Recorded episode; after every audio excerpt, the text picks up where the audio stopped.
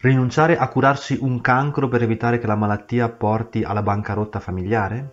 È qualcosa che già accade negli Stati Uniti, dove non pochi pazienti sono costretti a rinunciare alle cure per evitare che la loro malattia distrugga le prospettive di vita della famiglia. Ed è una condizione gravissima, figlia di un sistema che chiede e non dà mai, tutto quanto in nome del profitto. È la morte della dignità individuale, dove il denaro vale più della vita. Ma questo non accade soltanto negli Stati Uniti.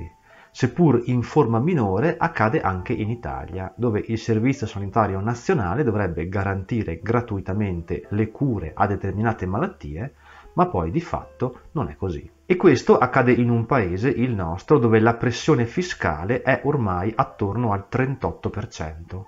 E con tutti quei soldi, tanti soldi, lo Stato dovrebbe garantire cure gratuite a determinate malattie per tutti. E invece accade che chi, tra le decine di migliaia di malati di cancro oggi esistenti in Italia, guarisce, rischia poi la morte economica, sociale e lavorativa. E questo accade soprattutto per cause economiche, e non stiamo parlando di poche persone. Secondo i dati in Italia, ogni giorno mille persone ricevono una nuova diagnosi di tumore maligno. Ma procediamo con ordine. Se consultiamo il sito di AIMAC, vi lascio il link in descrizione, scopriamo che il nostro ordinamento garantisce una serie di trattamenti speciali, sia economici che sociali, ai malati di cancro.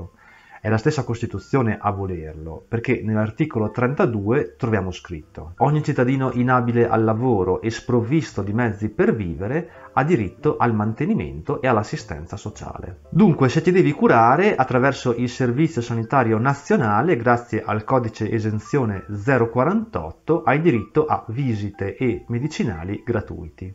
Però questi non sono sufficienti, perché più del trenta per cento dei costi relativi a queste malattie non riguardano queste voci e rimangono a carico del paziente e dei familiari. Nel nuovo rapporto sulla condizione assistenziale dei malati oncologici promossi dalla FAVO, vi lascio il link in descrizione, emerge che lo Stato spende circa sedici miliardi di euro per curare il cancro in Italia.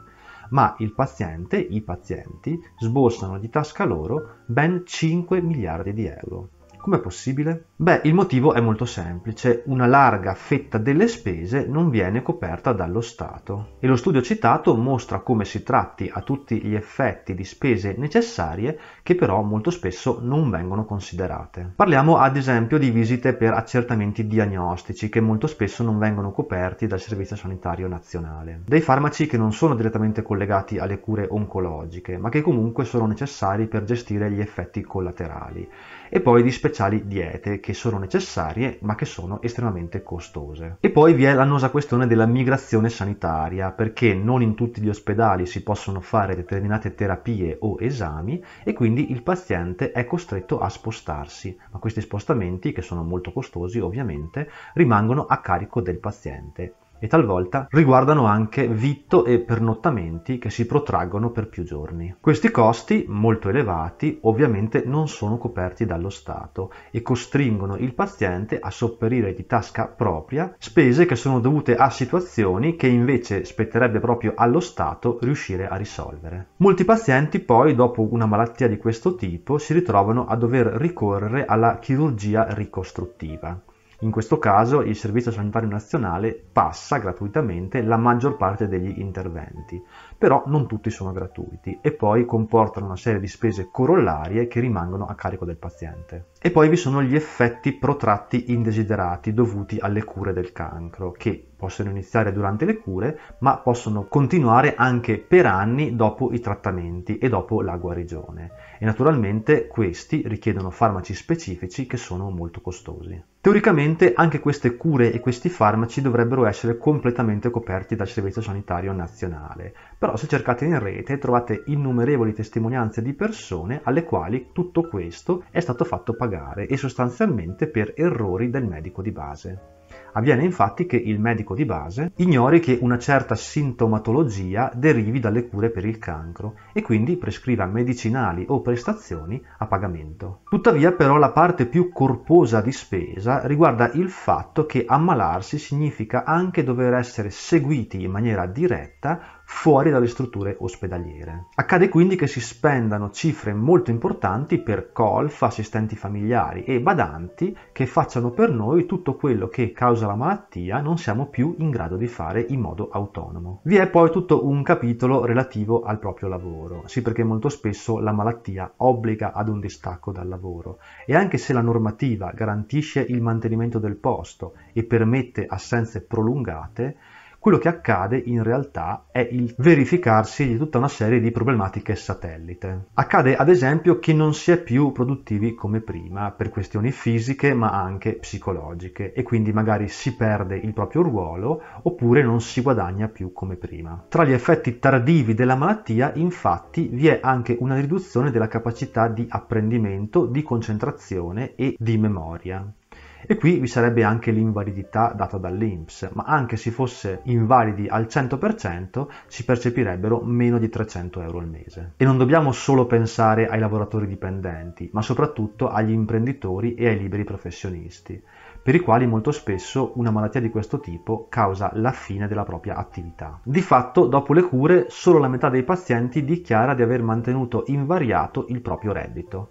E questo non riguarda soltanto i malati, ma anche tutto l'universo dei caregiver, cioè amici o parenti che in qualche modo seguono il malato e che ovviamente a loro volta hanno dei risvolti negativi anche dal punto di vista economico sulla propria vita privata, ma anche sulla propria sfera sociale. Tirando le somme, sempre stando ai dati riportati nello studio della FAVO citato, ammalarsi di cancro può arrivare a costare anche più di ottomila euro l'anno. E questa cifra può incidere in maniera significativa sul bilancio familiare e spiega come mai una buona fetta dei pazienti, anche dopo la guarigione, dichiara di aver dovuto rinunciare allo stile e al tenore di vita che aveva prima della malattia. Molte di queste persone poi, anche dopo la guarigione e quindi la perdita dell'esenzione, avrebbero bisogno di prolungate cure psicologiche. Provate ad immaginare cosa significa ritornare in società dopo anni di dolore, incertezze, paure e trattamenti così invasivi. Se questo dato, se questi numeri riguardano l'Italia, dove comunque esiste un servizio sanitario nazionale che passa buona parte delle prestazioni e dei medicinali in maniera del tutto gratuita, proviamo ad immaginare cosa accade in quegli stati, in quelle nazioni dove non vi è un servizio sanitario nazionale. Parliamo ad esempio degli Stati Uniti, dove si concentrano il ventuno per cento dei casi di tumore presenti al mondo, cioè letteralmente milioni e milioni di persone che in moltissimi casi non possono curarsi per mancanza di denaro o coperture assicurative sanitarie adeguate. E sulle assicurazioni si potrebbe aprire tutto un capitolo a parte, ma vi lascio soltanto un dato. In Italia quei pazienti che dopo la guarigione scelgono di sottoscrivere una polizza assicurativa per tutelare la propria famiglia, magari nel caso di ricaduta, si vedono negata la richiesta nel trenta per cento dei casi.